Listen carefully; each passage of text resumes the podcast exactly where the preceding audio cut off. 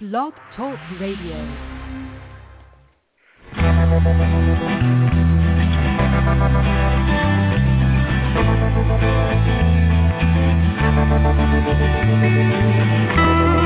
stroll through the pictures, what I've left behind. Here once again.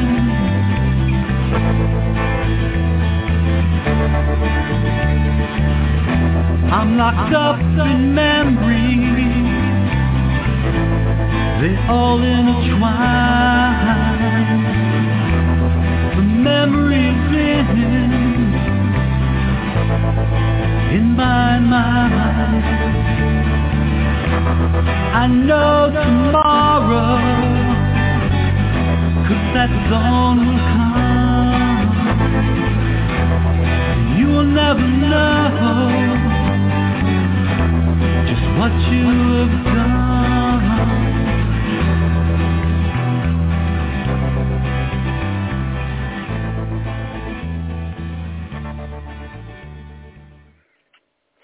evening and welcome to the Stop Child Abuse Now show.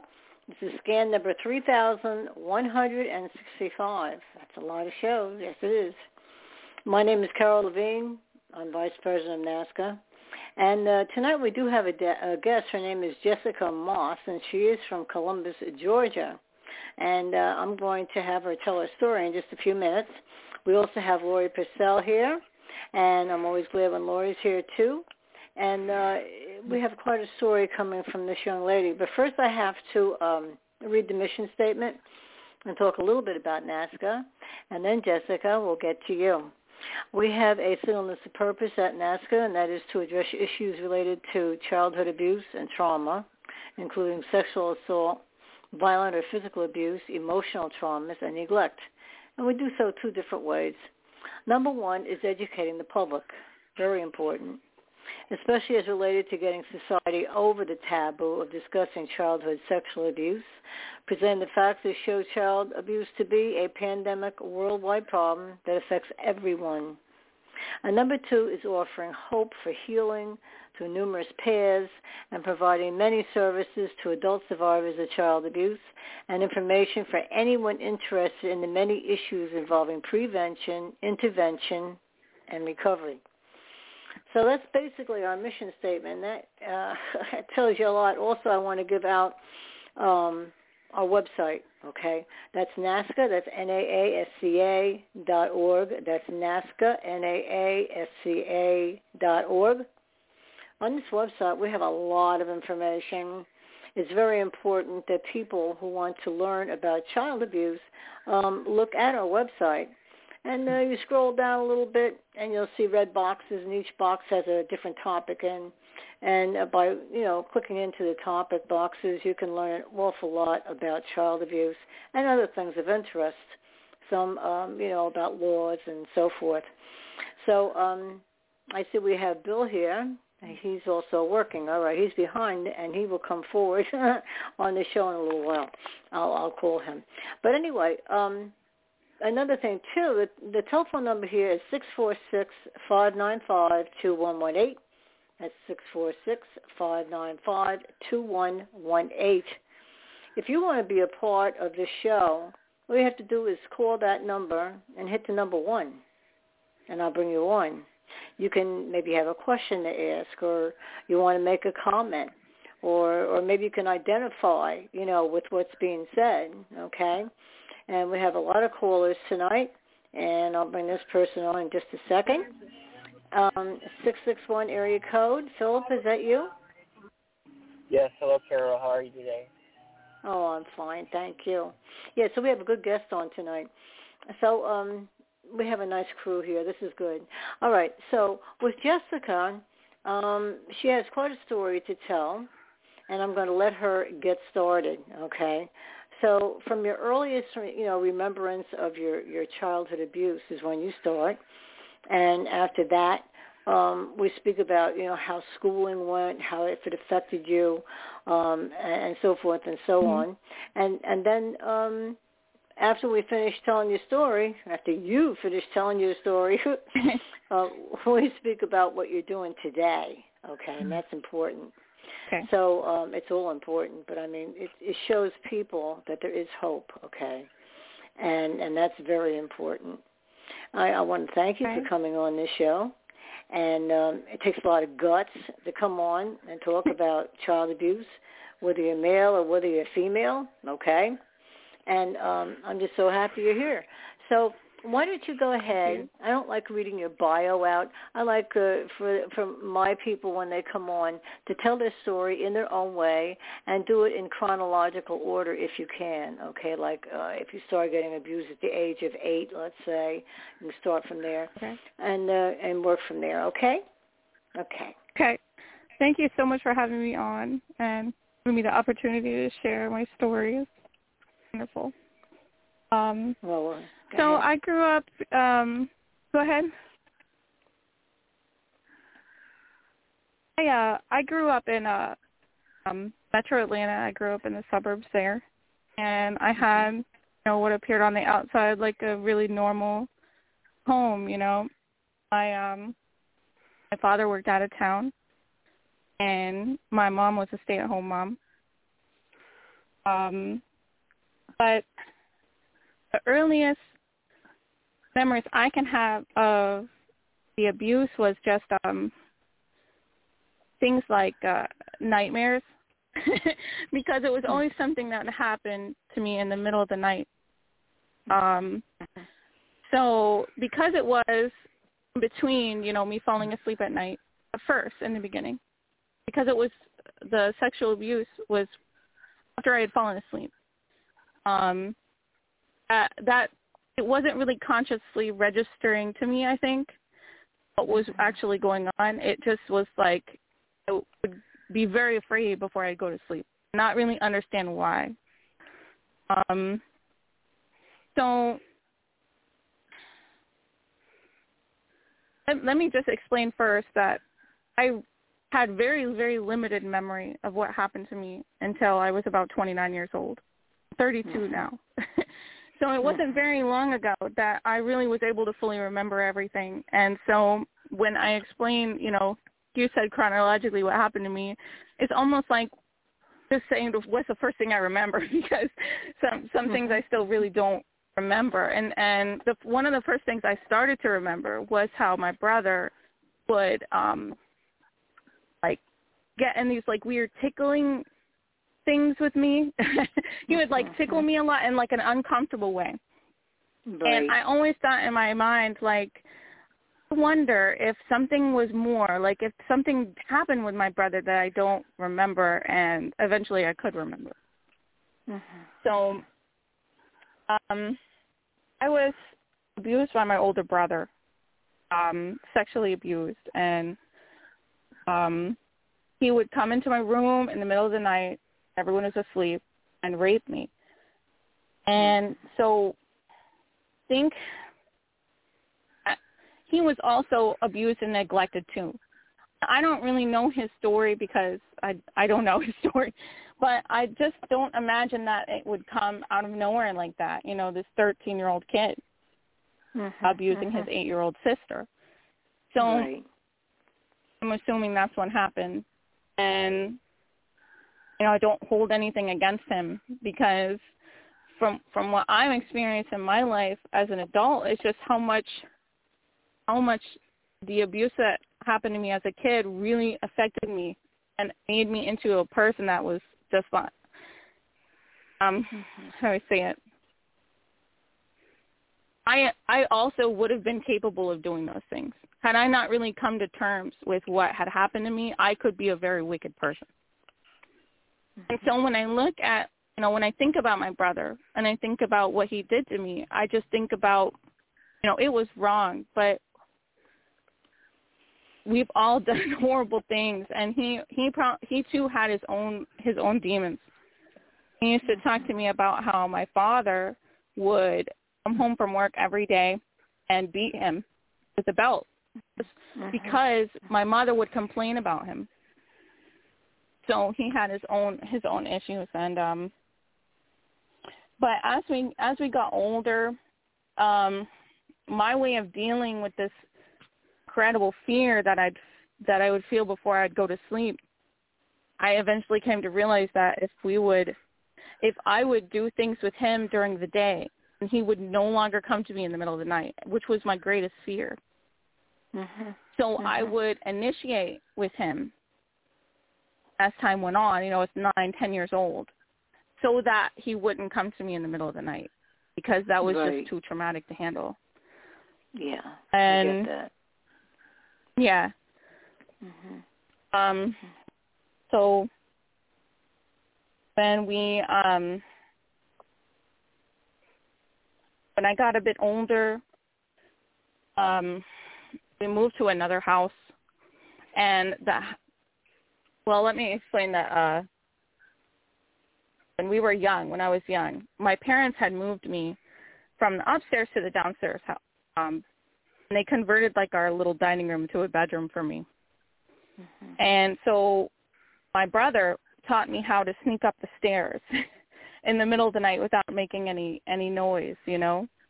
hmm And uh I don't think at this time that anybody in my family knew what was going on. So That's always a, a Um, very hard thing. You know, that's always a very hard thing. Did you ever feel like at any time that you wanted to go to your parents and say, "Hey, this is what's happening"?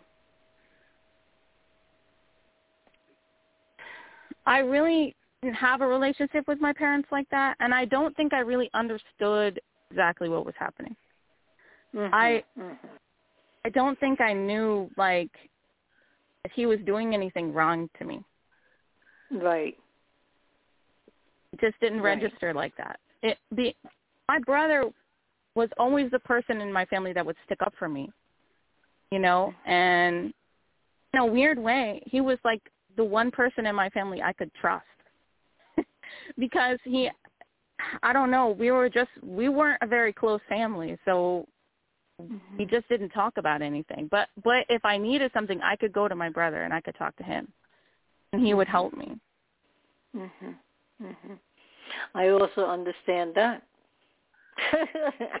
I think you lived in my house. um, that's. Uh, let me tell you something uh, before you go on here, because you don't have too much more written over here. So I want to explain a few things to you. First of all, like it said, like it's written here, abuse many times does happen most often in the family, and it is many times by parents or brothers, sisters. Hey, girls can do that too. You know, um, Yeah. whomever, other family members, aunts, uncles, and so forth, extended family members. And so there's nothing uncommon about that. It's just nasty, okay, because we're talking about incest, which you have written here, and that's exactly what it was. Um, Yeah. When you come, yeah, and then you just made a statement now. When you come from a family that's not close, and and maybe like um you know like you're getting hit or you're being yelled at too much or or whatever. And you feel like you need someone to uh, to talk to you to come to champion your cause is the way I like to put it. Um then you would go to your brother. Okay i understand that. I get it. Because in like in my family my brother was more favored than i was. And uh, i figured he could help okay. And he Yeah. would understand. And even though he was abusive to me in the same way um i i felt that i could go to him. So it's strange isn't it? It seems weird. This is the one who's abusing you and yet you have some so- sort of relationship with him where you feel like you can go to him okay? And i i totally get that because i did the same thing. So that's not unusual. Wow. That's interesting. so yeah it is interesting. And um you sort of like you know see this is another way that they groom you okay? I want that understood. Because Yeah. in the process of grooming you like coming to your side to help you um to help other people understand this who's listening um they'll be very kind to you maybe a few times. Like i can count on maybe four fingers the times that my brother was good to me. That's it. But it was better than nothing all right so Yeah. yeah. yeah. So what happens is they'll yeah, they'll help you and then that builds your trust more in them so that you'll continue to go to them and actually what they're doing is drawing you even closer like the spider with the fly okay that type of thing closer okay because and then you're in his web because you're in his clutch because he's groomed you now so that you actually um you actually trust him a little bit there's a little bit of a trust issue going on there let me ask you Mm-hmm. something did you ever think that what he was doing was wrong to you I don't think so. mm-hmm. I- I mean, Mhm. I knew that I didn't like him. I I did. I felt like it was a trade-off. Like you're saying, like I, I liked having somebody to talk to, and I wasn't really. um How do I put it? it wasn't something I would have wanted, but right was something. It was something from somebody because it was like I had nobody. right And right. um but yeah, I think he did think he did groom me quite a bit. Yeah Um That's what they do. They're slick, aren't they? Yeah. They're very, very slick. That's what they are. Look, we have a we have a nice panel here. So I'm going to go to Lori and let her say hello to you and maybe ask you a question, and uh, then Okay. down to Bill see if he wants to say something, and Philip, and and we have also Cheryl Dale here. Um, so we have some people, and I'll do that maybe twice. That's all throughout the storytelling here, and then we'll do a lot of talking and so forth. Okay. Okay. Okay. Let me go to Lori. Lori, say hi to our guest, Jessica. This is her first time. She's doing a good job. Um, she has uh, periods where she can't remember things, and it's just now coming forward. And I have a lot of questions for her, but go ahead. Yeah, definitely. Uh, I think you're doing a wonderful job so far. Um, I could tell you're Thank a first timer. Um, but this is where you start. Um, things are going to progress for you. Um, your brother sounds like my father was. He used to come in at night all the time. During the day too, but always at night. And I was afraid and it was just about the time I was wanting to go to sleep. And he was an everyday thing. So I get the the anxiety from that because that that can really knock you right out. And your brother sounds the relationship is what my brother did to my sister. And uh I didn't know what was going on until one day when I caught them. And uh, he it, pretty much what you were describing is what he did to her. Only they never got along. There was no um tender moment type thing. He used to beat the crap out of her every day also. Oh. So while you're talking, um, I'm glad at least you have the opportunity to have at least one or two good memories of him because as you get older and you look back and things you maybe you're just from remembering them now. Um, some of us don't ever forget them. So you have part of your life that's pretty good of him. And if his, if he is the only one that you were close to in that family, it counts big time. So everything that you reacted to and the way you reacted to it, I see happening. Um, but as you say, and the more you're uncovering and realizing how really not good that was to do to you, it's going to come to you. Yeah. And you're going to have some kinds of like struggles ahead of you. But I can tell you that once you've started the healing process and go through it and you're committed to it, doing all that, you're going to look back in, in just a few months and you're going to see a change in yourself. You know, it's like you're, you're going to be walking to a lighter, a lighter time in your life, and one day this will be further back in your memory. You know, so you're doing good. Mm-hmm. Thank you. Yeah, I think she is too. Thank you for that, Lori. Um, let's Sure. sit down. Uh, yeah, I, I'm, I'm going to see if Bill wants to say hello quickly. I know he's working behind the scenes here, on behind the studio. Do you want to say hello to our guest, Bill? Let me open up his mic. That might help. I always do that. You have me open. There we go. yeah. Yeah, I'm, I'm happy to say hello, and I'm delighted that you're here. I don't want you to be afraid of, um, you know, of what Lori just said, for example, that there's going to be a lot ahead of you. It doesn't matter. we've all done it, and and since we've all done it, we know that it, all, it can be done, and you're going to do it. And frankly, knowing this is your first time, I'm sure everybody on the panel agrees. You know, we want to support you, and you're doing fine already. You're doing great, and don't don't worry about the parts that you don't remember. Just tell us about what you do remember. And I know from reading your bio and so forth that you know plenty. And uh, you may get a question or a comment from us about it, but um, you know we're all on we're all on your side and we want to support you. As far as the incest word, I put that in there, but it's what it is. Um, mm-hmm. You know, abuse of abuse of children that happens within the family uh, is incest. It's parents to child, siblings to child, grandparents to child, uncles to child, and even extended family members, you know, are, are included in the group that's the biggest group, the largest group by far, uh, mm-hmm. people who abuse children, about 60-something percent. And only 30-something percent uh, occur outside the family uh, from people that the child knows, and another less than 10 percent or the stranger danger that we we all grow up with knowing about stranger danger but not about the other things. So I'm not surprised that you didn't know what was going on. It was never explained to you. It wasn't explained to me either. You're doing great tonight, and we want you to know we're, you. we're behind you 100%. Okay, Jessica? God bless you. Thank you. yeah. Thank you, Bill, for that. Let me um, let me uh, put Philip on. His mic is open. Philip, do you want to say something now, or do you want to listen, or what? What are you going to do? Uh, may I just listen, please? When you read that, and hmm? true, by the way. May I just listen, please? You just want to listen right now? Okay. Please. All right. Thank you. Are, are you having a party? I want. I'm jealous. Are you having a party? no, I'm in the I'm gonna put you, I'm going to put you on hold for like because there's noise, and I'll get back to you in about five ten minutes. Okay. All right. Okay. Now we have Cheryl Dale. I'm going to open up her mic and and and uh, see if she'd like to say hello to you. Go ahead.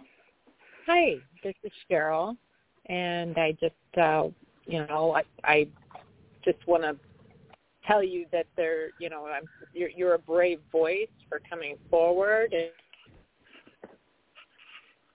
thank you appreciate the of, of doing that with all of us mm-hmm. and uh, you know when it comes to asking questions. Um, I'm curious to know if there are some health challenges that you believe you've had in your life due to the harm that you experienced as a child. Okay. Um, yeah, yeah, there were um, health issues that I had. Um, so when I was in school, um, we were doing some kind of drill, and I had this really sharp pain under my ribs and it was bad enough that I just I couldn't um keep walking and my teachers noticed and called home about it and I got checked out and it turned out I was kind of graphic maybe but I was so constipated I was I had like a blockage basically mm. and um so there was that and that was a really um scary situation for me because uh I had to be examined by a doctor, and I freaked out. and and they insist. My dad insisted on staying in the room, and I was begging him to leave the room because it was just so embarrassing for me. And um, that was I don't know. That was traumatic for me, I guess. Um, and also, I had um, developed some heart issues after I had kids. I don't know if that was because of just being in that constant state of anxiety for so long. But um yeah. Thanks for the question. Yeah. Absolutely. Thank you for that, Cheryl. That's good. And I'm going to put you back on hold. Then I can keep track better with the uh, studio. Okay. Um, one thing I want to you know get forward here is uh, it's a known fact. Okay, it's a known fact that um, when you're sexually abused as a child, uh, many times you can develop physical ailments, and we're more apt to have more physical ailments than those people who haven't been abused. Okay, and uh, so that's not uncommon. And I'm very sorry you had to go through that. Now, um, incest inside the family, by the way, it extends. It does. I've found research on this. There are many states, not all of them are the same, but many states uh, do consider that even like adoptive parents or stepfathers, um, that too is considered incest. Okay, and I found that rather interesting the other day because um, I wouldn't have thought that. So when you go throughout the whole family tree there, okay, of, of who's in your family, your immediate family, and then uh, the, the the ones like who are the stepfathers and um, uh, the adoptive fathers. They consider that in many states, um, New Jersey and California. California is very heavy on that, uh, on that definitely, and I'm not too sure about New Jersey.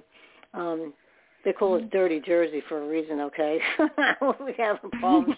but, but anyway, so um it's becoming a thing that's going all throughout the states now. There are quite a few states that consider that to to be extension of and um, also a crime, and they look at it too as a crime. Now, my brother couldn't keep his hands off of me either.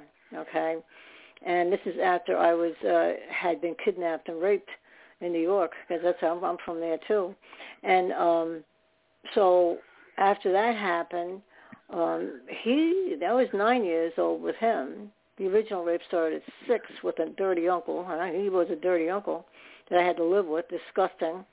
And then my brother at the age of nine. Now, I never thought that it was right, but I was scared to death, you know, to talk because they, they tell you they're going to kill you many times. See, you were groomed in a nice way, if you will, and whereas many kids other mm-hmm. than that are, you know, if you tell I'm going to kill you or I'm going to kill your cat, oh God forbid, don't kill my cat, you know, or or I'm going to yeah. do something else that's awful, and they keep control over you that way, okay, and um, yeah. you know, so it's control type thing. So whether it's through kindness, they they look for uh, ways that they can help you through kindness and draw you closer that way, or whether it's through fear they're both wrong. Okay. Right. And I just I just want you to know that. And um then you said too that you thought that maybe he had been sexually abused. You don't know for sure. Well, many times it does run in the families, but many times it doesn't. They're finding out with pedophiles, and they know by the time they're 15 years old that they're different. And they they seek younger children okay? They they actually do that. They don't want to get caught doing that especially with their peers because then the peers wouldn't want had you know they they would they'd lose their friends. So usually they don't do anything except that tickling you're talking about. That's very very common. My brother used to tickle me until i'd almost pee in my pants. It wasn't yeah funny exactly there right it wasn't that's what gave no. me the first clue. Like that that didn't really seem like normal playing. no. It's not normal playing. Yeah. And and you see the mother and the father, if they saw this, if they caught wind of it, they should have realized. My mother just said, "Oh, things like this happen in families." She didn't care that he was touching me, and uh so there's no sense in going to her for help for anything ever. So but with that tickling, that's how it starts out many times, and uh, you know, and and they go too far, and then it turns into touchy feely, and then after touchy feely, after a certain amount of time, they see that you're not resisting because maybe you're scared or you don't know what to do, whatever. Um, then it can turn into rape, yes, and that's exactly what it is. It's incest and it's mm-hmm. also rape, yeah, and it's environmental conditioning where it's destroying you as a person. And then what happens? The mind shuts down many times. Unfortunately, my mind, like my mouth, never shut down. All right.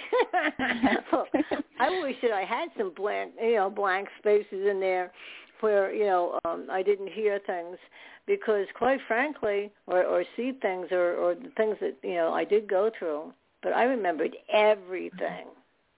And yeah. believe me, that's not easy either. So I imagine know. that wouldn't be easy. Growing up knowing no. that and for me, the hard part about not remembering was there was there was a lot of stuff that I felt um was wrong with me, and I didn't have an explanation for that. Like one of the things I did um as a kid that like now I realize it was my way of trying to protect myself is I would just like not bathe or I'd totally trash my room so he couldn't sneak in there without making a bunch of noise. My room would just be full of, you know, junk. Mm-hmm. And I, not remembering the abuse, I would just think, "Oh, I'm just kind of a nasty person," or you know, I don't, I just don't have good habits. You know, I don't take care of myself. So it really, that was one of the things that it really helped me to remember, because then I could see everything in its in its right place. You know. Mhm. Mhm. Well, you know that's that's very common too. You see, many times children do feel fear. Like Lori and I were talking on the last show I did last Friday because I'm on it just about every single Friday night, and so is Lori, and, and Philip. He's he's around too. Um, I have knives even to this day, even to this day, because a lot of my abuse happened at nighttime too, or right before the sun came up depending on who which house I was living in. I have to put it that way. Okay. So um, Mm-hmm. even to this day, I have knives at the bottom of my bed. I have knives at the top of my bed, and underneath my bed, I have nunchucks. And honey, if someone comes near me, they're going to get one of them or the other, or maybe the other, because I'm not going to be abused anymore. Okay, because that's what it is. Okay, many times it goes in from childhood, and then we end up getting married. We pick poor partners, and um, you you end up getting beaten, and all the things that actually happen. You know, when you were younger. Now your sister got beaten. You said, okay, and uh, whereas I don't think you did. Your, your brother beat your sister. Is that what happened? Um, he would get into fights with my other sisters, but not not me, except for Mhm. the you know the abuse. But yeah, Did he Usually- actually sexually abuse them too, or was it? Or were you the one? no, I don't think so. No, hmm hmm no. But I think I think my parents probably knew because the the last day that happened um caught us. And for some weird reason I thought like my brother was going to stand up to my dad or something. Like we were going to run off together or something. I don't know. But he my my dad so I was just sitting there just watching you know what they were what they were going to say to each other and my dad was like um don't you know you know she's too old for that now you could get her pregnant and that's what clued me into maybe maybe my dad did know Yeah. I don't- Yeah. i don't know It, it sounds that way to me. Yeah, it, it does actually. Yeah. Um, that's that's a shame. That's a shame. Because when you don't have the help, you know, from your parents, um, it, just makes things so much harder. It, it truly does. Um, I mean, they they should take that kid, whichever one it is, the offender, and and I, I would like to say get them help, but unfortunately, um, even if they're teenagers and you go and you can get them help, you, they might be able to, you know, calm themselves down for a little while, but they're wired like differently.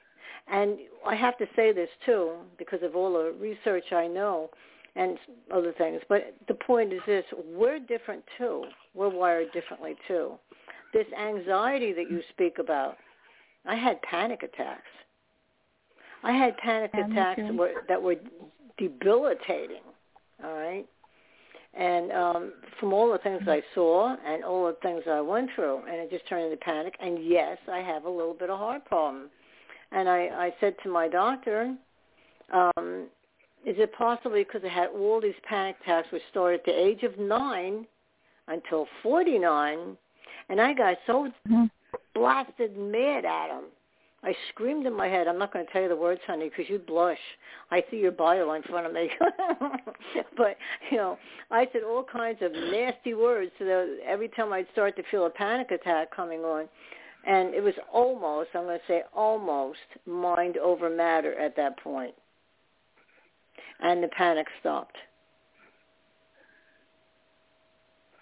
Yeah. So, you know, so your anxiety, I don't know if it went as far as actual panic. I mean, did your heart race? Did you blush? Did you feel like you were going to die?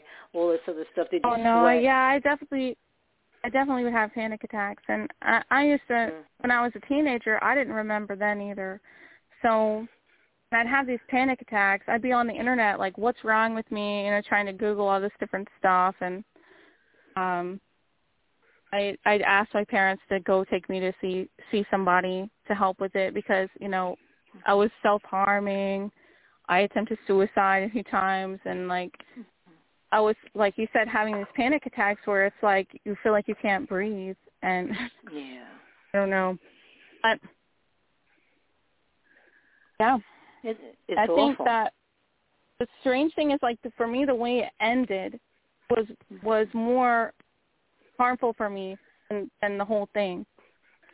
Like because of what happened, and I I shared a little bit of this in in the bio I gave, but mm-hmm. we were on like a a family vacation, and we were staying at my uncle's house, mm-hmm. and my brother decided he was going to take me to the beach and my mom i remember my mom saying as we left like don't forget to make her put her sunblock on because she she'll burn to a crisp right Mhm. and we're leaving and he takes me to the beach and it's like as soon as we're out of sight from my family it's like he Mhm. pretends like i'm like his girlfriend you know and he's parading me around the beach and he's like throwing me up and down into the water and all this fun stuff and i feel like i'm i'm like um i feel you know i'm like eleven twelve years old so i'm like ooh i get to be a cool teenager for the day you know Right. and we go back um we go back home well we go back to my uncle's house and on the way there uh, i of course i didn't put sunscreen on but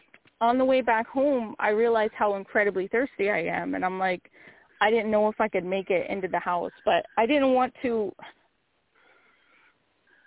i didn't say anything to my brother i didn't want to complain because i didn't want him to see me that way. I wanted i didn't want him to see me as some weak little you know his little sister. So when we go in the house and and I just collapse on the bed and I didn't drink any water first and that's when that's when I was I passed out. And I don't know why my family treated me this way but they they all were convinced that I was like um being dramatic. and so I'm I'm going in and out of consciousness for like I I don't even know how long it was. But I just remember every time someone would open the door and say something to me, I would just be screaming in my head, like, bring me some water, please give me some water. But I was unable to say it. And I would just watch them walk out the door. And it just, every time they'd walk out the door, it was just like my heart would just drop. And it was just a strange thing for me because it was like one second I'm, I'm this like, you know, the apple of my brother's eye, you know, and this getting to be what felt like an adult, you know, getting the freedom and being wanted. And then the next, I'm sitting here just wishing I just die because it's just like so thirsty. And mm-hmm. eventually, they did. My brother did come in and give me water. Well, and good. He he finally helped did me. that. He, yeah, yeah. Mhm. Yeah, and Yeah. so then then I over like the next few days I was able to eventually get up and when I did get up out of bed, my uncle was just berating me about how horribly selfish I was to lay out in his house like that as his guest and just and I just it made me second guess everything. It, it was like I don't I didn't know who to believe. I didn't know whether I was I don't know. I don't know what I thought, but I was just like very confused about the I think whole you were thing. very. I think you were very sick, honey. I mean, listen. Think for a minute. You're a mother. You have how many children do you have? I have six kids. Mhm. Yeah. And I think I, because I, I looked at your um your um website, and I, are you expecting again? Are you going on child number seven? No, no, I'm not. That wasn't you? Oh, okay. I don't know. No. But hey, look, six is enough, man. You have you have half a dozen Mhm. kids there. So, um but anyway, like you know, like um you know, you there's something wrong with a person, anyone. I don't care who they are. They they go in, they lay down, they're having trouble walking, they're they're about ready to pass out. For God's sake, there's something wrong with that person. They're ill. That's ill. Okay. And I don't see how the other people could be so ignorant around you not to see that there's a problem. Because how old were you at that time? I was 11 or 12. See, you're just a kid. You're just a kid. Yeah. And- my and my son's normal. 11, and that just puts. I I never realized how young that was because my son is 11, so that makes me think about that. Yeah. So where was their Yeah. common sense? You see what I'm saying? Where was Mhm. their common sense? So I have area code 216. Who am I speaking to? 216. Do you want to just listen? I think they do. If they don't answer me back, that means they just want to listen. Okay. I'm going to put them on hold. I'll go back to them, though, and see, um, you know, if there's something they want to say. Philip, what do you think about all this? Are you there? Um, well, it's, I wish that he can nunchuck on my bed. Okay. Okay. Hello? Yeah. Um, I'm scared. Okay. Do you, do you want to just listen for a minute? I think you're occupied there or something. Yeah, I'm with I'll my get mom's back. client, okay? Okay, honey, no problem. I'll, I'll I'll get back to you in a couple of minutes or whatever. Um, yeah, sometimes people have, you know, they're- have their lives to live and things are in, are in the way. But anyway, Yeah. that's okay because you know, see, I have a lot of questions here. First of all, did you ever get any therapy of any kind? No. No, I didn't do okay. that. Okay. And the reason why I asked that is I wasn't going to do that either. I'm too tough for that. Okay. I didn't want anybody telling me what to do because I turned like really, really rough. Okay. That's what I did. But um uh, actually some priests got a hold of me and, and then uh, also in this church that I did go to at times, um, we had over 200 people in our prayer group. That's a lot of people. So they come from Mhm. all walks of life. And they grabbed a hold of me and they said, "You're a mess." And I said, "Yes, I am." I wasn't going to lie. and and you know what? That's where I got my counseling from, and they were able to help me. Now that's a story from a good Catholic church. Okay, a good Catholic church, and they truly helped me. Um, I see there's a four three four area code here. Who am I speaking to? Do you want to listen? They want to listen too. Otherwise, they say something. Okay. Um, a lot of people do just want to listen because uh, they're new to the show, and uh, you know they just want to hear, and that's fine. So, getting back to you know your bio, which I have right before me, it gives me um, the ability to to ask you questions. So you're thinking that in in all of you, you talk about your parents, your siblings, your grandparents, your uncles. He was very um, uncaring, I think, and then other extended uh, extended family members. None of these people had any idea that there was something strange going on between you and your brother. Um, like I said, I I think that they did know. Um, one another clue that I had to they probably knew what was going on. Um, aunt was telling me that she was abused by by her brother, and um, when she brought it up and everyone was around, she was saying, you know, and and no one ever acknowledged what happened to me, and she was just um talking and uh everyone just kind of rolled their eyes and looked away like like she she shouldn't have brought it up and so Mhm. i think that i don't i don't know why i, I don't like i said i've never really been that close to him from Mm-hmm. You know the time when i came of age so i i don't i don't know but i think that they knew i think it was kind of just like a a, a family thing i guess you're running the family i don't know but whenever they needed something from me they would go to my brother and have him convince me to do it so That's pretty strange. All right. Well, you know, Mhm. um, all right. Let, let's look at yesterday and then look at today. Okay. When I wrote my book 12 years ago, which is over in Japan, and then now it's down in Down Under. Right? It's going all over the place, and uh, a lot of companies have my book now. I don't know how that happened.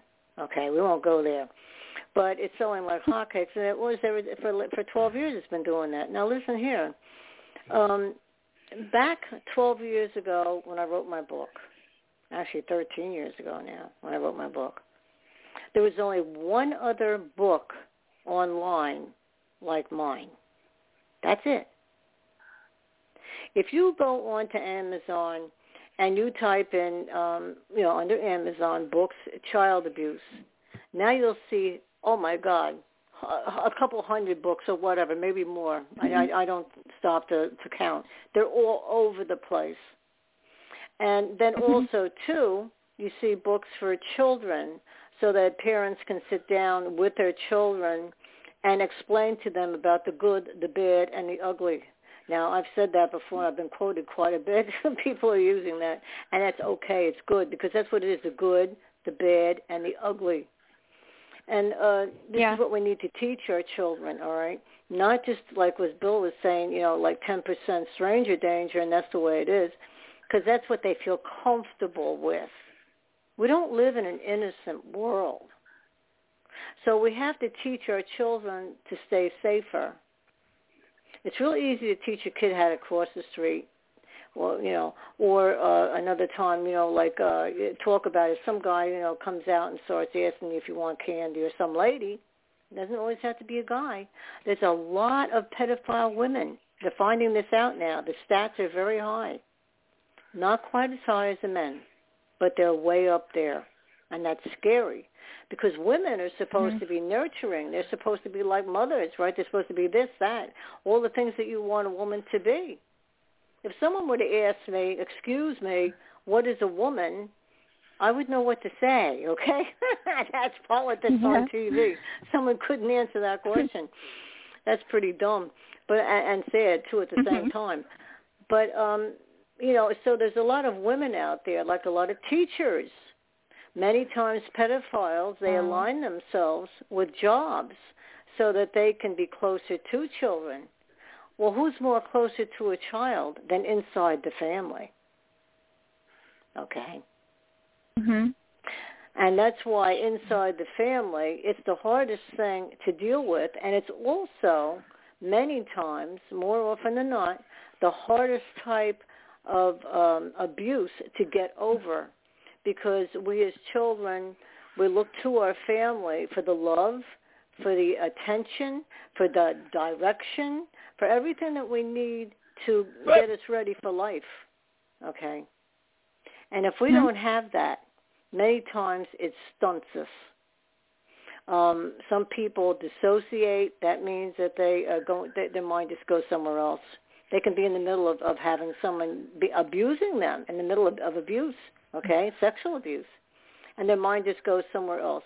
It doesn't always have to be a, a sexual. It can be physical, mental, emotional, and, and neglect. I mean, people can dissociate over all the abuses, all right, but sexual is the one that they mostly do. And um, I didn't do that either. I remembered every bit of it, but I wish I had dissociated, to be honest with you. But the point is this, that you have here, um, inside your bio here, that um, you, he started, to, he went to college, and then also Mhm. too, he he continued his abuse with you. I guess you meant when he came home, and um, but you ended up living with him in an apartment with your then boyfriend. Talk a little bit about that. Yeah, so as I was um I grew up as a teenager, like I said, at that point I didn't remember. After after he had moved out to college, that's when I stopped remembering what had happened. So um he would do different things. He introduced me to drugs. Um he'd try to hang out with me and my friends. Uh different things that I think and maybe he abused me while I was on drugs and I don't remember. I don't know.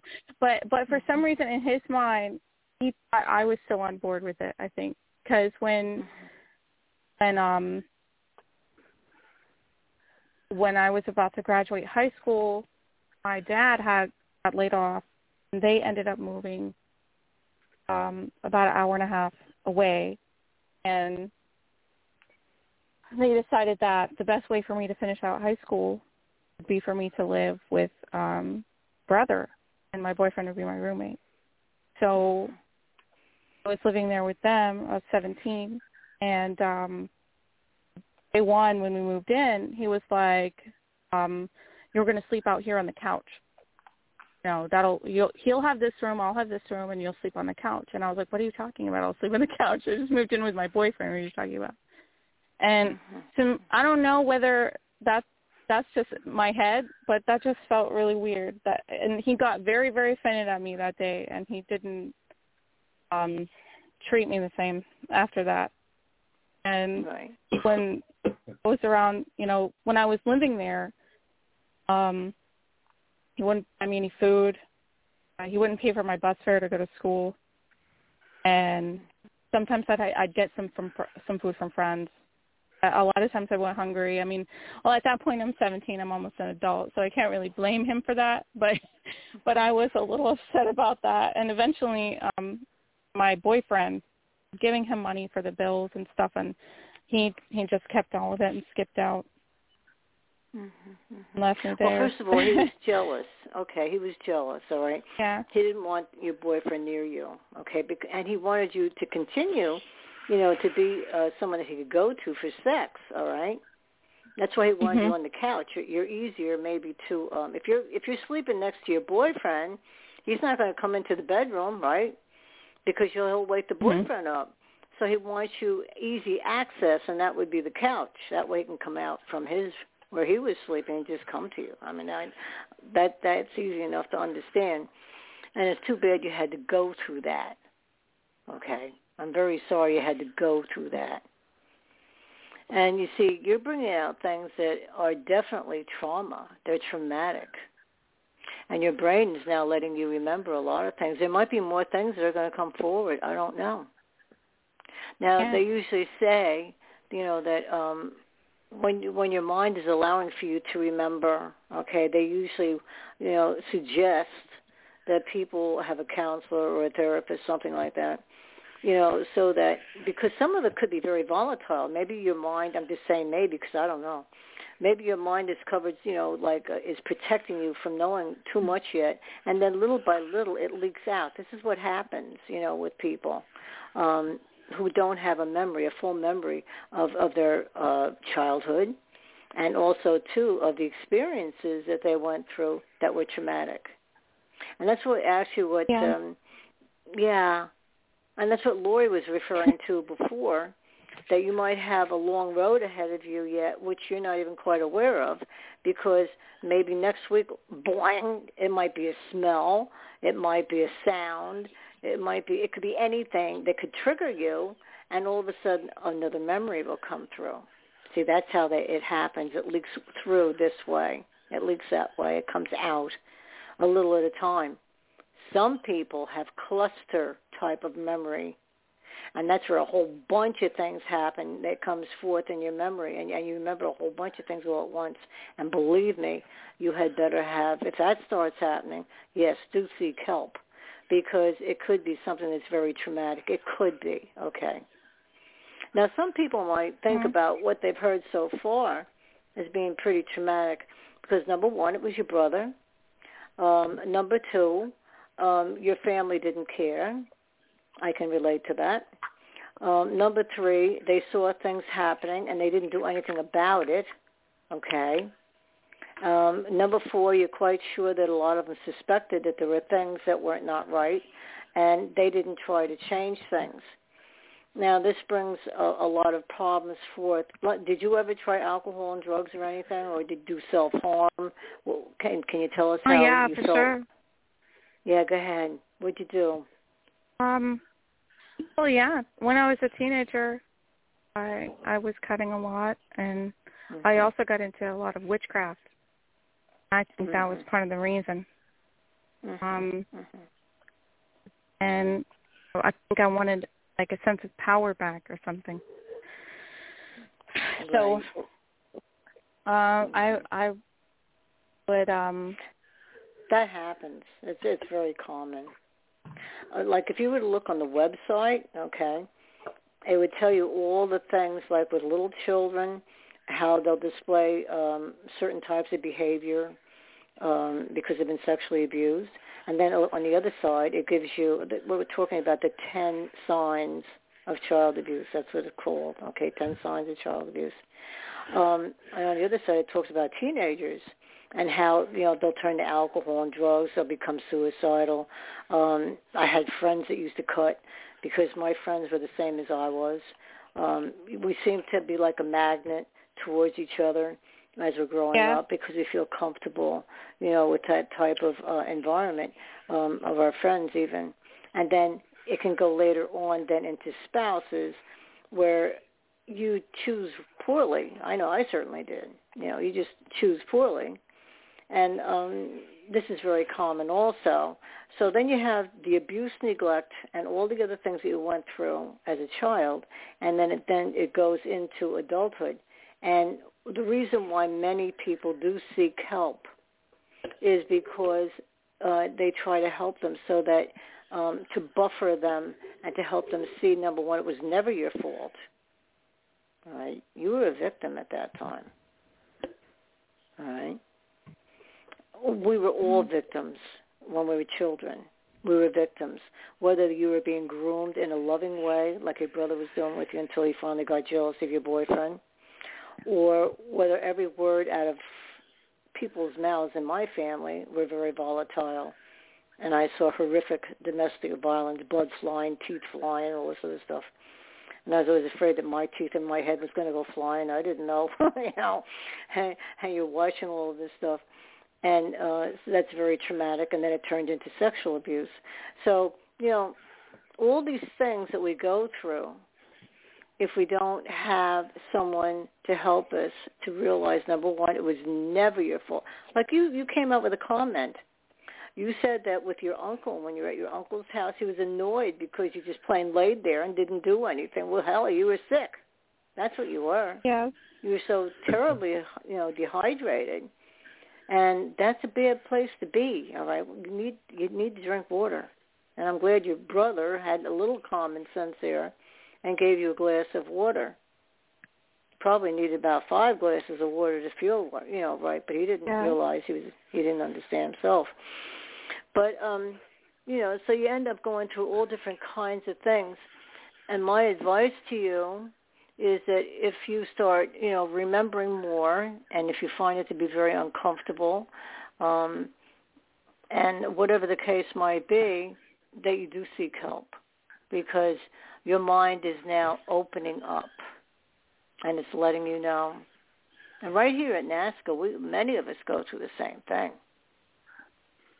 You know, there's many people who can't remember. You know, their mind is closed off because the, the, it's a it's protecting you. That's what it's doing, because it's just too much for a kid, you know, to take in at one time. And so then the mind just shuts down in certain areas, and then you start getting your memory back over the years. So yours started at the age of 29, and now you're 32. So let me ask you something. Uh, are you married now, or Hmm. what? What's going on with you? Yeah, my me and my me and my husband have been married since I was 19. Mhm. So Ooh, I'm, I got I'm 19. really happy I was that 19 too. Yeah, go ahead. yeah, I, I'm really happy I met him because it could have it could have been somebody really bad. Like you said, it's, I think people who are abused tend to walk at, into situations that they don't realize are so dangerous and it's just normal to them. But I got lucky, and I have a very good husband, and he's he's so also been through some. Yeah, I mean, he's been through some abuse when he was a kid too, so he he can kind of understand. Also, when I, you know, well, see, you're very fortunate. You're very fortunate, Mhm. honey. I am. And I'll tell you why. Because like with my first husband, I was married twice, okay? And um phew, I thought that uh, with my first husband, I died and gone to heaven. He looked like a movie star. He had a Harley. I love bikes. Okay, and um, well, he actually had two bikes. He had an Indian also, and then also too, he had a Cadillac. I mean, come on, we got the bike and we got the Cadillac. You know what I'm saying? so, and he'd buy me clothes too, because uh when in those days everything's so different today because everything's in jeans. They don't care how you dress. Really, you wear a pair of jeans, a nice top, you you've got it made. But um years ago, the city was still the city in the in the city that I knew of, and and was always in in and out all the time. Um Girls wore a dress, you know, and uh, you had to look Mhm. pretty, and you had to wear high heels, which ruined my feet. Thank you very much, because they were very high heels. But um the point is, you had to look a certain way. So he um bought me all kinds of pretty clothing, and we were always in uh, New York City. And um he took me to French restaurants, and when I would go to his house, it shows you how people can. You know, everything's a facade. Many times with people, you know, they put on these acts. And uh, if you went to his house, it was like going to Leave It to Beaver or something. You know, I mean, the older sister is standing there with the kid, and and and she's like playing ring around the, the rosy. Mother is out in the kitchen, you know, making dinner, and, and father is over in the chair with a pipe in his mouth and a newspaper, and uh reading. And, and you think you've walked into a normal, finally, a normal house. This is what you think. Well, Mhm. that's not the way it was. So it turned out to be a nightmare. So what I'm telling you is that you're very fortunate that you were able to find your husband, okay, and he's he's so kind. And um and, I, and another thing too, my first husband I found out years later after I divorced him and all that. Um, at the age of 11, he was sexually abused, and Mhm. he never he never told me. But that doesn't give anyone the right, honey, to abuse other people. Okay? It just simply doesn't. Yeah, you're right. Yeah. Right. I just want you to know that. Yeah. Thank you for sharing all that with me. I I, Yeah. I am lucky. Could have been a lot worse. And Yeah, well, you're lucky you have a husband who understands and and he's supportive Mhm. of you. Okay? And and a lot of us here at NAASCA, we don't have that same support. We didn't have that same support. Um, my children turned out wonderful, and I, I just don't know how it happened. you know, I, they're they're they're great kids, and um, I'm going to see one tomorrow, and I'm going to see the other one the next day. So I mean, you know, I just love my kids to death, and uh, we have a good relationship, and I'm for that I'm very thankful. Okay, for that I'm very thankful. I want to go to Lori and uh, see if she has a question or, or a comment to make. Go ahead, Lori. I think that it's a, a wonderful thing that you've got the support you do, just like Kara. I mean, a lot of people just don't have it. I see that you're going to make progress because once you put your foot in it, your curiosity is going to push you forward. So you do need to get um, into go through the whole NAASCA web page over and over again, find out whatever question you got, the answers in there somewhere. Um, and the six kids that you do have, uh, I'm imagining that more memories are going to come up to you as you see the kids growing up and interacting. Uh, so you got to kind of prepare for it. And you got to Mhm. figure out how to talk to them without letting them, you know, really know the bad stuff because you want them to have like a good future, but you want to get yourself better at the same time. And I think all that in place that you're really going to have that happen for you. I really honestly do. You're a very nice person. I can hear it in your Thank you. voice. So Thank yeah, you. just get everything in in place, and you're gonna you're gonna do fine. Yeah, I think so too. I really do. I think she, you know she's very strong. You know, she really I can see this. I can sense it in her. And you know, one thing I want to tell you about flashbacks and this memory that comes forward. We had this uh, guest on who was an expert in uh, dealing with flashbacks. Um, he had his PhD and all that stuff. And uh, so anyway, he taught. We learn a lot from the guests that we have on. A lot of times on Tuesdays and Thursdays. Now I have a certain amount under my belt, and I can help a lot of people. But I learned about flashbacks from this guy. And Bill, I know you're listening. His name is Neil Brick. If you want to have him back on, it just came to me. Neil Brick. Because a lot of people, me being the AM person that they call, um, are having flashbacks right now, and I think it's because of all the upset in the world. Uh, they're trying to heal, and yet there's all this stuff, all this not knowing what's going to happen tomorrow and next week, and all this other stuff, which is enough to blow anybody's mind. All right, whether you're been abused or not. But um, this man uh, taught about flashbacks, and it's not something to be. And I've read about this. Uh, you know, I do a lot of research, and it's not a lot of uh, people. We don't talk too much about flashbacks, but I want you to know, if you start to get a flashback and it's like a memory coming forward, and it's like a nasty one, whatever it could be, I don't know, something volatile one way or another, try not, and I'm going to say, try not to be afraid of it. Put it in its proper place. This is just your mind releasing information to you, okay? No one's standing there at the time with a 45 to your head, okay, and, and telling they're going to shoot you or something or whatever. This is your mind letting you know that there's a little bit more to your story. It's like putting a puzzle together. I have this gal that calls me usually around 3, 4 o'clock in the morning, and she always speaks about, and I like this, she always speaks about putting the puzzle together of her life. And at times she'll have flashbacks, and it'll be another piece of the puzzle, and then she'll have more understanding. You see what I'm saying? So um, mm-hmm. why is this important? I'll tell you why it's important. Most of us, I'm going to say most of us, who have been, you know, physically, sexually, mentally, emotionally abused, and with neglect too, along with it. Um, you know, we have we have all kinds of fears about ourselves, maybe anxiety, maybe uh, you know, you're still going through low self-esteem and, and all this other stuff because maybe you were told you're stupid or whatever when you were growing up, and then you find out differently later on. You're not stupid at all, and um, which is a good thing, not a bad thing. But anyway, the point is this. Um, it's, your, it's the mind releasing information to you, and you're not in danger at that point. Okay? That was then, and this is now. It's your mind letting you mm-hmm. know, you know, what's going on or what happened in the past. So you don't have to be afraid of it when it comes. I mean, it's going to jolt you. Go, whoa, what was that? And then, but just keep in mind that it's something that came happened in the in the past and it's coming forth in the present just for you to look at, to see, to view. All right. So flashbacks are not a horrible thing. They're actually a, a teaching thing, which is what this man Neil Brick um, did say. And um, when I tell people that in the AM, um, because they are having a lot of flashbacks. That's one of the main things, but one of many things that can happen to survivors.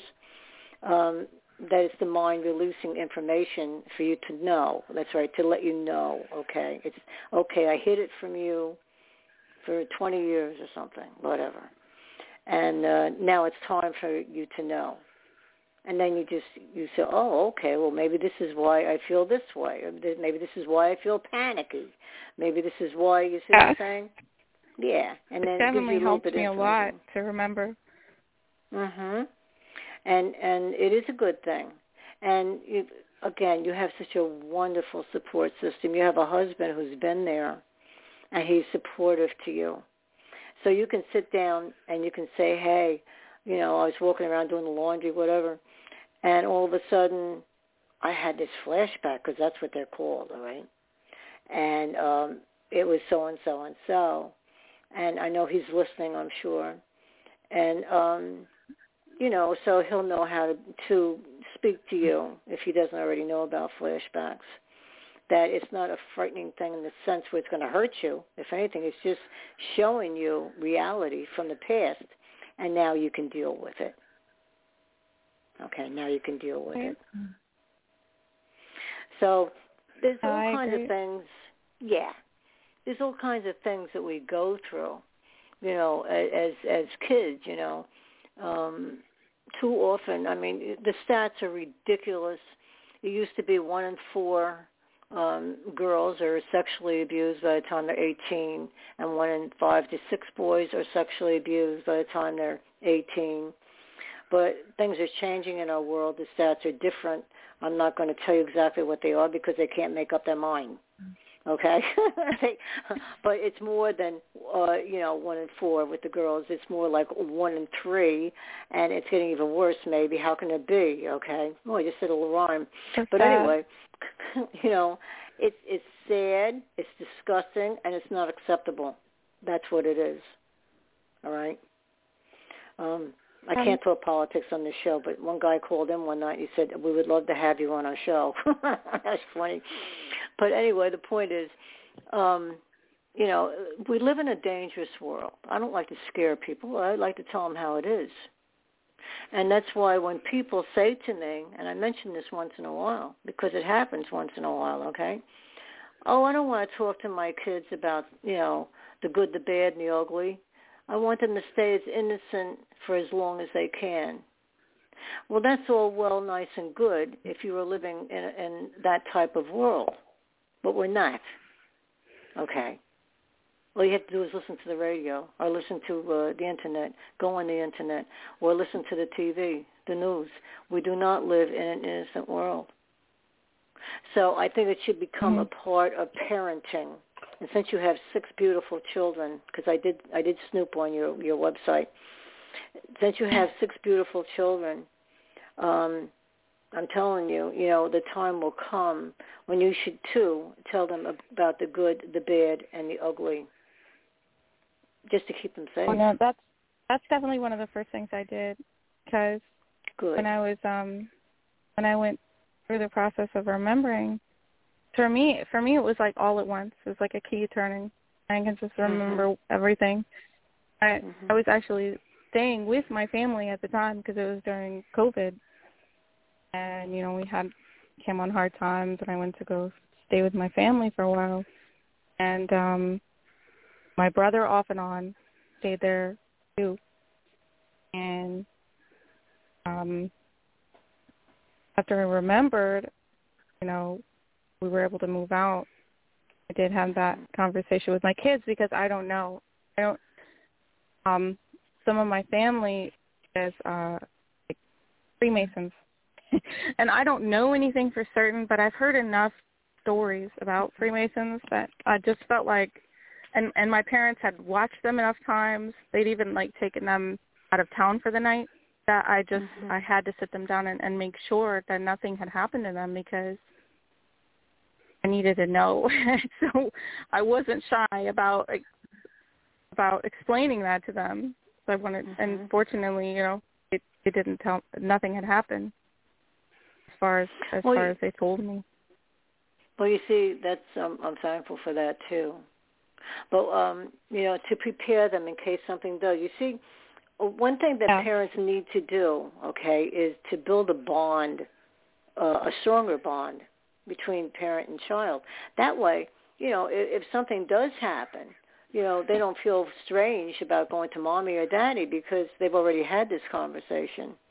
And they know that mommy and daddy will help them and they will believe them. And uh, then those are lucky kids also. Because maybe something unfortunate happened. Hopefully it wasn't too bad, you know what I'm saying? But um, touchy-feely isn't right either, okay? So, you know, whatever. Um, you know, then they know that they can go to you for help, and then you'll straighten that situation out. All right? Mhm. And that's important. First of all, the kid feels close enough to you to do that. They feel safer, and also they feel validated because you listen to them, you believe them, and you help them. And that, that brings the bond of mother and father and children even closer together. That's something that's not in our families anymore. I don't know if they ever were. I take that back. Um, there's not enough closeness in the families today and um, a lot of the parents, you know, uh, they had problems themselves as children, and they didn't get the help that they needed. Okay, no one wanted to talk Mhm. about it. They'd shove it under the rug. They just like what you were growing up with, what what I grew up with. Okay, and and all this other stuff. Um, it wasn't handled uh, properly. And my brother went on and on and on and on. He went from person to person to person. I don't even know if he's alive today. I don't think he is, and I don't care. Okay. He couldn't even keep his hands off of my friends. He couldn't even keep his hands Oh. off of my daughter's friend. Okay. My brother was five years older than me. Oh. And and I- think you said in here that your brother was five years older. I don't know. Yeah. But the point Yeah, he was. yeah. Yeah. Same thing. So you see, they know that what they're doing is wrong, most of them, and they don't care. And that's why they don't um, do well in therapy. And that's why, you know, pedophiles don't get the help that they need today because, or yesterday or, or yesterday, no, next year probably, because they have something different in their brain. They don't care. They want to go out and they want to get their prey, and that's all they think about. Now, they can appear to be. Look, look at the, you know, some of the schools that we've heard about, the colleges, and Penn State, for God's sake, all the things that happened there, because of one guy was a real nut, and uh, he had uh, children after school, and and uh, they were usually the ones that came from, you know, poorer homes and stuff like that, and he was molesting them left and right, left and right, and uh, and, and raping them. Okay, then there was a detention center I was going to work in in Warren County, and uh, I found out that that idiot, there was an idiot in there, not the director. He was actually a sheriff, and uh, he would go into the prison at nighttime, and he was only only after the boys, not the girls. So he'd take the um, the the boys out, and and he would do whatever he wanted, and then he'd give them candy. And you see, people knew it. They were scared of him. I was at a protest. He was 84 years old. This happened years ago. And these kids, they grew up and they told on him. And he did die, unfortunately, not doing any type of jail time at all. Wow. And I know that because Even I with so one of the many people coming forward. Yeah, well now now it's different too. I mean because and that wasn't that long ago. No, it was only about 7 years ago or something like that. And uh people are it's getting a little bit better, um but they're still not getting the sentencing that they should. All right? And so parents who protect in the family, number 1, they don't want the family name to go down. That's what happened in my case. And uh they didn't want people on the outside to know that their darling son was a pedophile. So they paid people off because they were wealthy people and they could. And uh, then that's the way it is many times. They, they don't want to face it. They Mhm. don't want to look at it. They don't want to believe it. Or the ones that do face it and believe it, they don't. They pay people off. They do things. And then the perpetrator continues to go from one to the other to the other to the other. And this is why our laws have to be changed to the point that even if you're a first time uh, caught, you get such a tough sentencing that maybe it'll deter them from, you know, being the first time offenders. I don't think so because I think they're sick in the head. But I think that even first time offenders uh, shouldn't get, you know, anything less than 10 years. Okay. Yeah. Be- because the I stats think, I show, think I'll it's demonic. I think it's just completely demonic. Oh, it like absolutely is. Yeah, I, I believe that. But I wanted to say this, and then I want to hear what you're doing today. Now, the first-time offenders, um, they get such little time, but they have found out that uh, through talking to them and, and them being honest and all this other stuff, they have, believe it or not, they can be. Um, they they like to talk about it. A lot of them. Many times they've come to this number, this realization, that by the time they're caught for the first time, they've already offended 128 times. Now that means 10 times with one kid, maybe five times with another, whatever. You do the math, it comes up to 128. So why should they go away for six months or two years at the most? mhm. All right. So tell us what you're doing today, okay? I want to know. Um, well, after, like I said, remembering really helped me, and Mhm.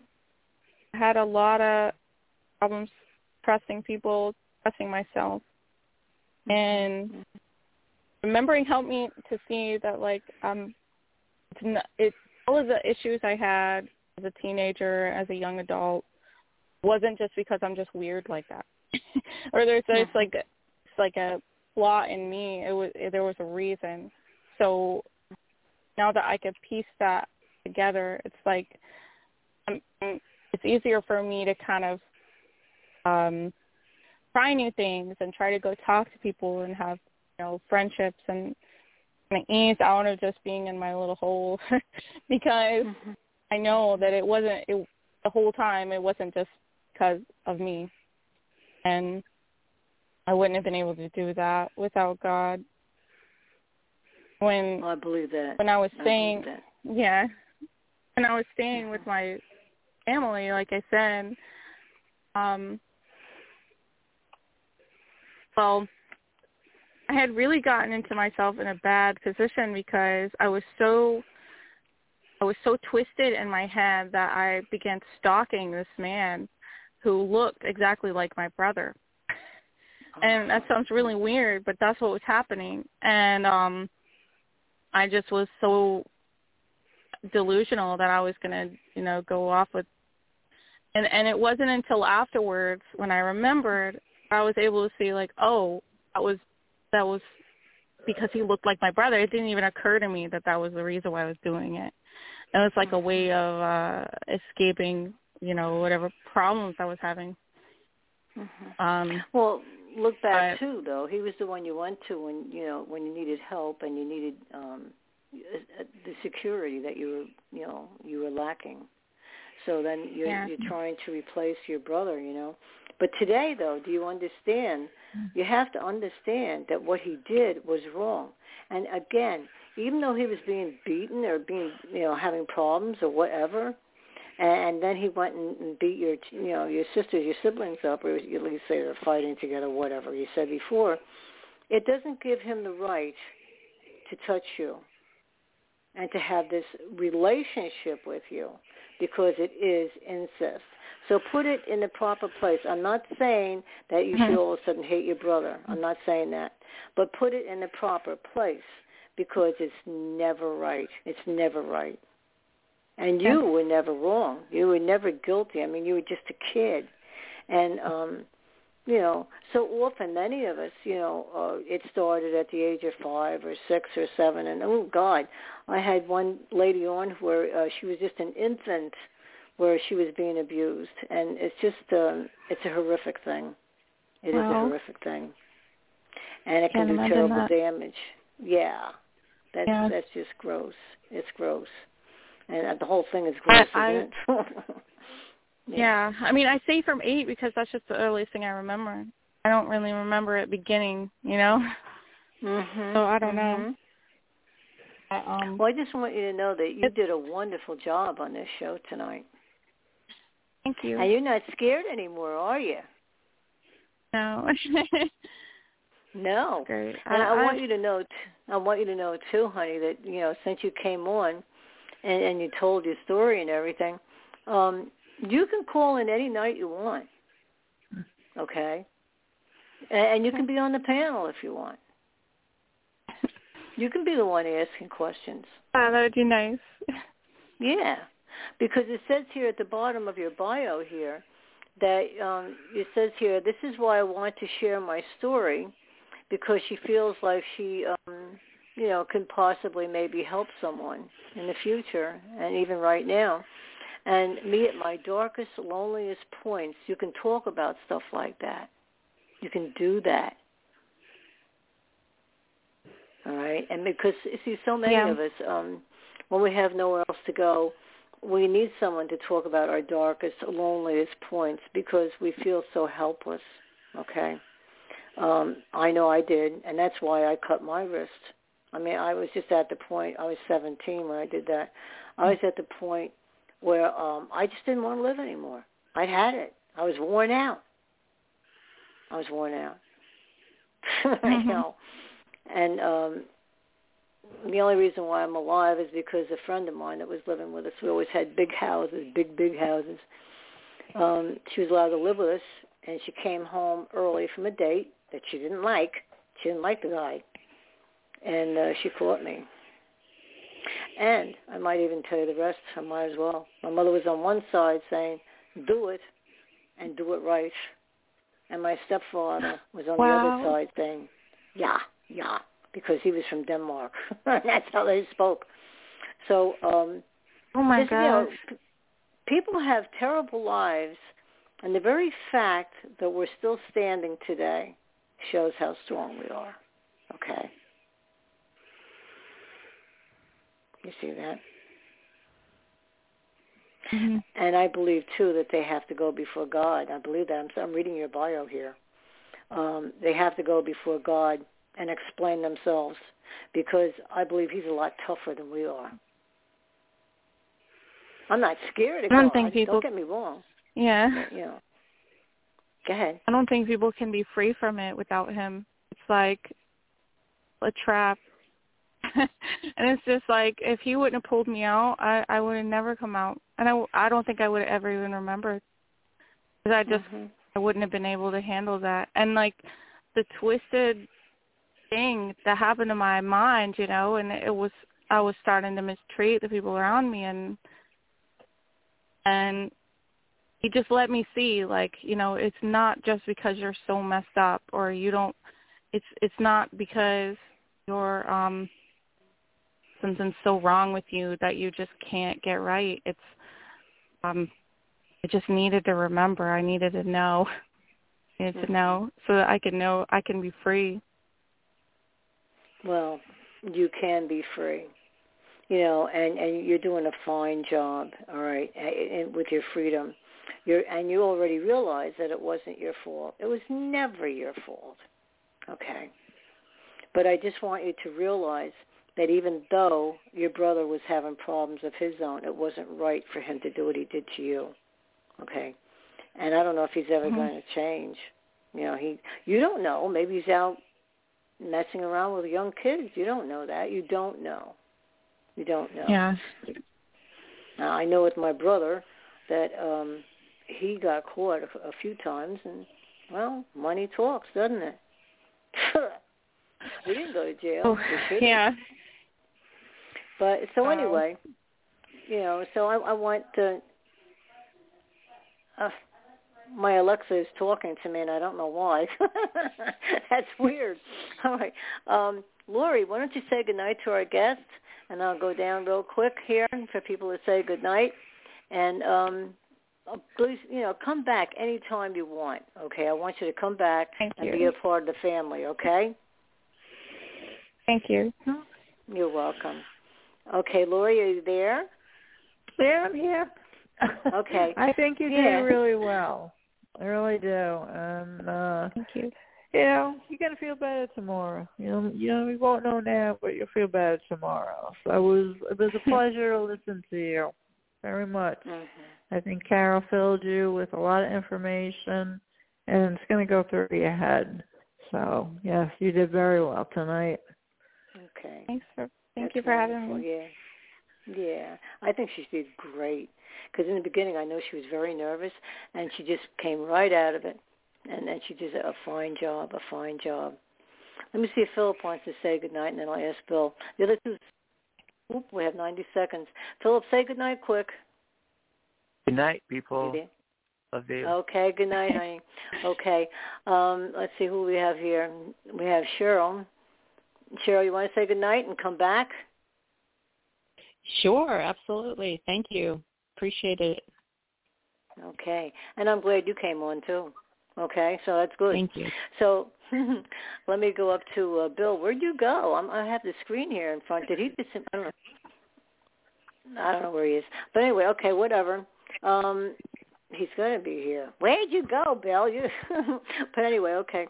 Listen, anytime, Monday through Friday, same time, same place. You want to come on? You want to listen, or if you want to say something, um, that's fine. You know, like ask questions, just like we did tonight. And it didn't hurt at all, did it? No. a little, nerve nerve wracking at first, like you said. Yeah. Well, you did a fine job. So now I have to close the studio down, and um, everybody have a good weekend. And we will be back on Monday. So good night. God bless. Stay safe, and uh, another time. Good night now.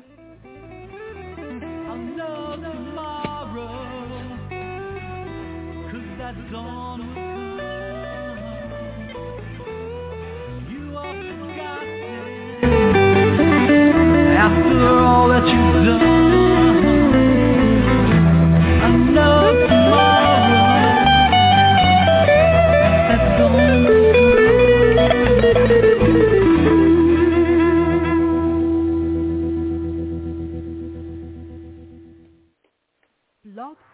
Radio.